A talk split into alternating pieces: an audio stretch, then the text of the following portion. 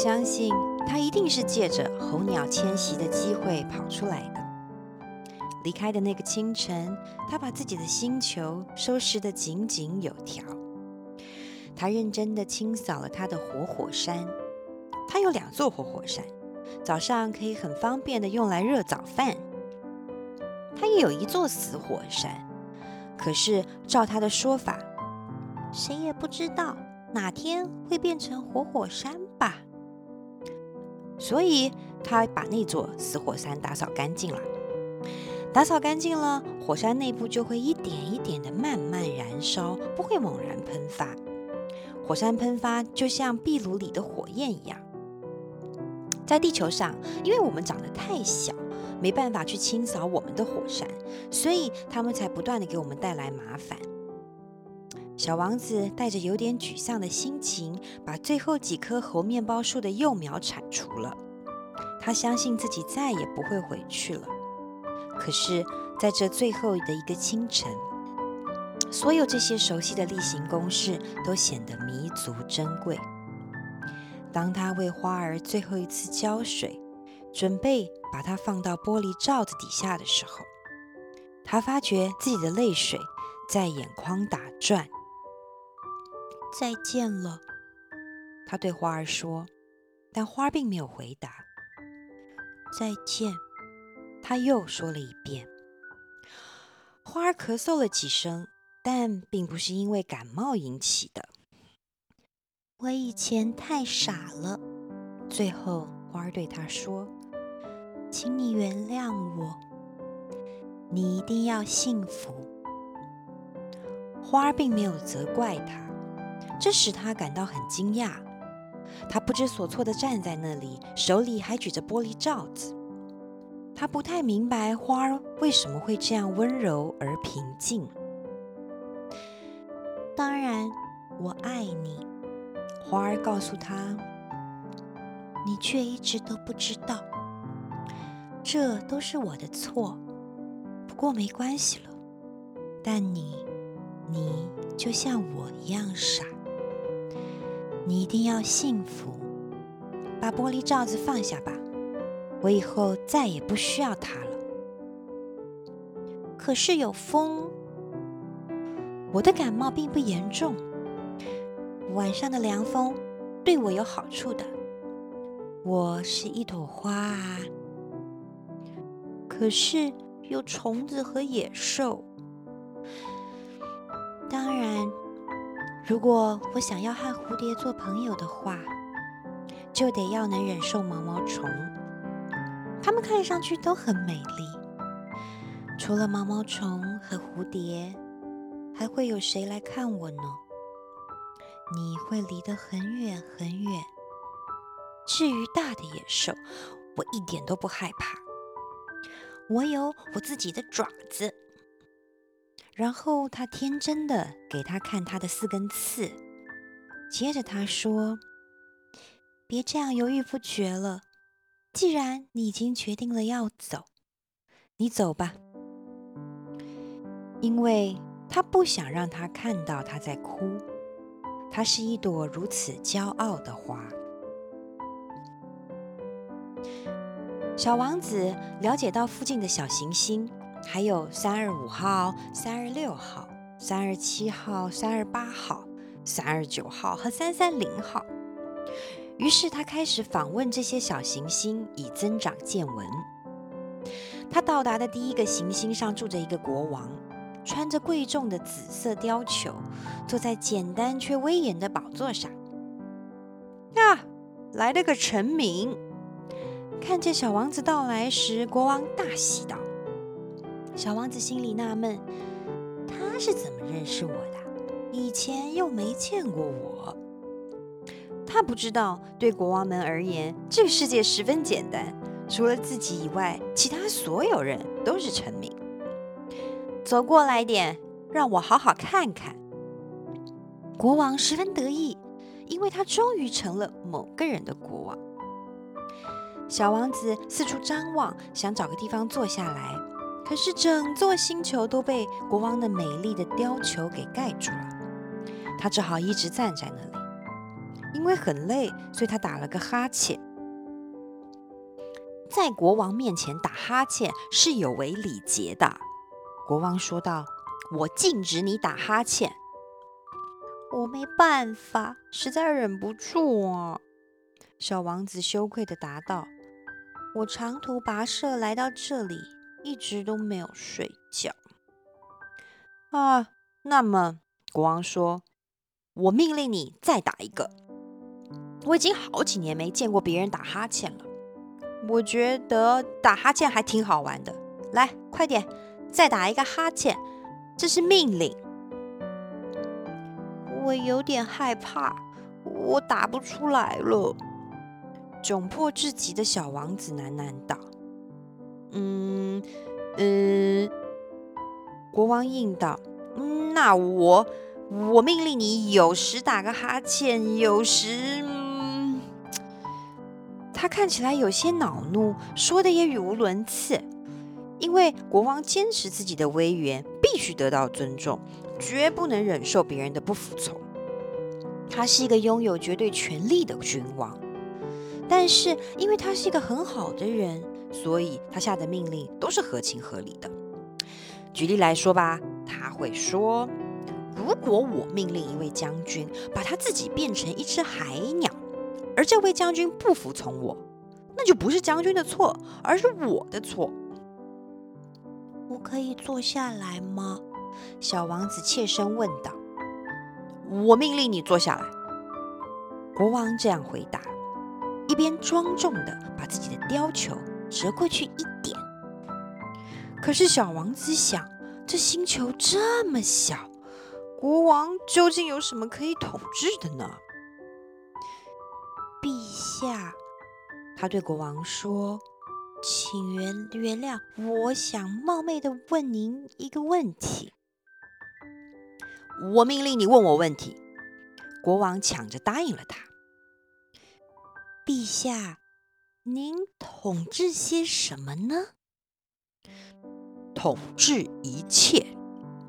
国王威严而又简单的答道：“统治一切。”国王做了个手势，意思是不仅他的星球，还有其他的星球，所有的星球都归他管。所有的都归你统治？小王子问。所有那些都归我管。国王回答。他的统治不仅仅是绝对，而且是对整个宇宙的统治。星星们都服从你？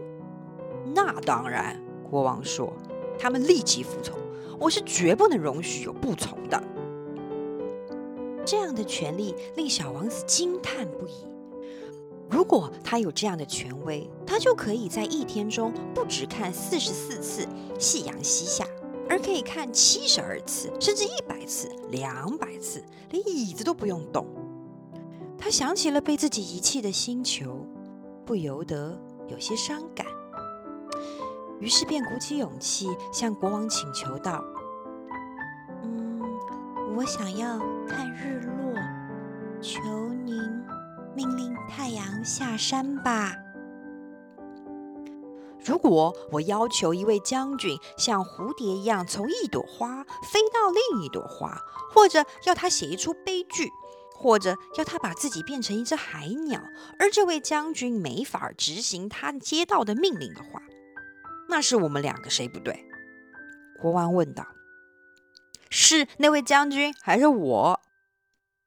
你，小王子很肯定地说：“正是如此，你必须要求别人去做他们能做到的事情。”国王继续说：“权威首先应当是合情合理的。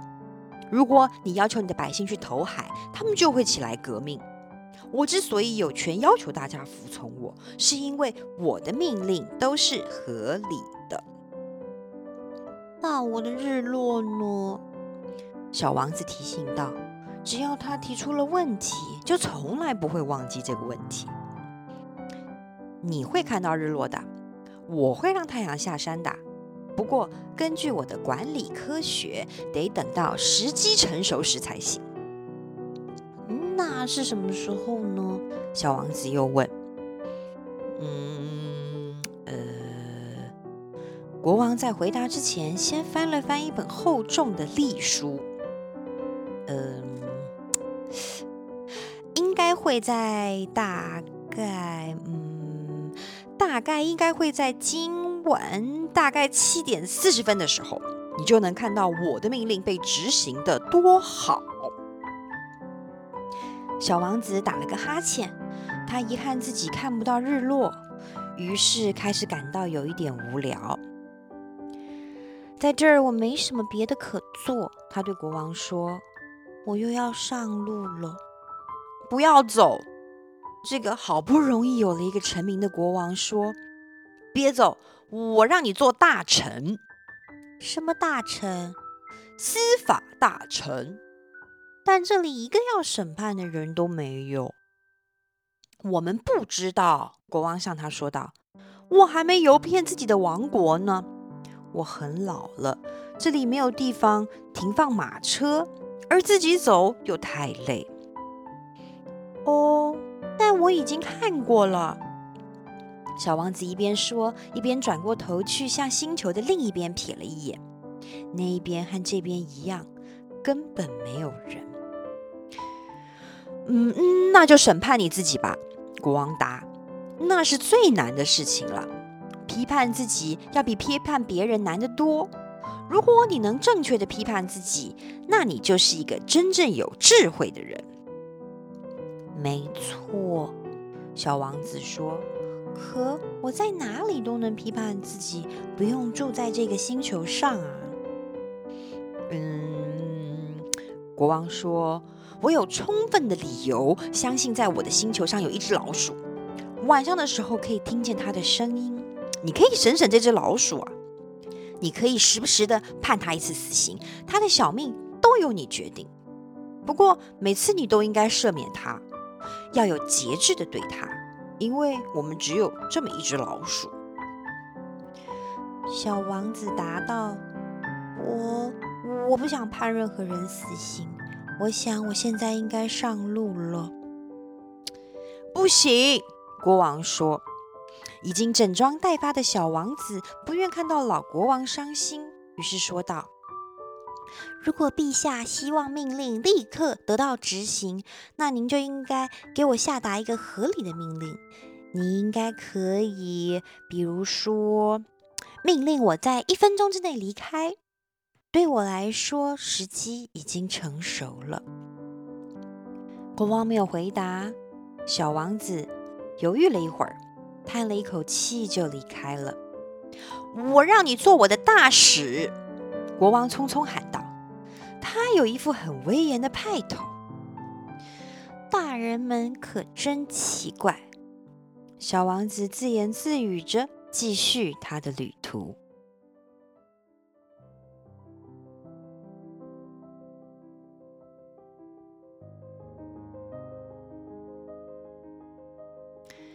看着玫瑰花对小王子的道别，我想要祝福你，祝福你此生能够爱上这样的一个人，这样的骄傲，这样的抬头挺胸，还有就是这样的懂你也懂他自己，即便是在这个结局。不如双方预期的时候，依然能够懂得彼此曾经的不容易，能够了解对方的立场。最美好的爱是无论结局如何，双方都能够从中获得智慧，获得勇气，继续走向自己的旅程，成为更好的自己。而在我们踏上成长第一步的时候，难免都是要面对到，原来这个世界，这个我们原本自以为自己就是国王，一切都以自己为中心，绕着自己转的世界，其实并不是这样的。要怎么面对自己真实的想要呢？是强迫着，或者是自我催眠，所有的人都在都得听我的，所有的人只要听我的，只要顺从我，我就可以让世界成为我要的样子呢？还是其实应该勇敢的站起来，踏出去，真实的、更全面的了解自己，然后去面对自己想要的是什么，进而再往前踏出一步，逐梦而踏实，去追求跟建筑自己想要的宇宙。小王子的旅程开始了，我们的灵魂成长与探索之旅也即将要展开不一样的篇章喽。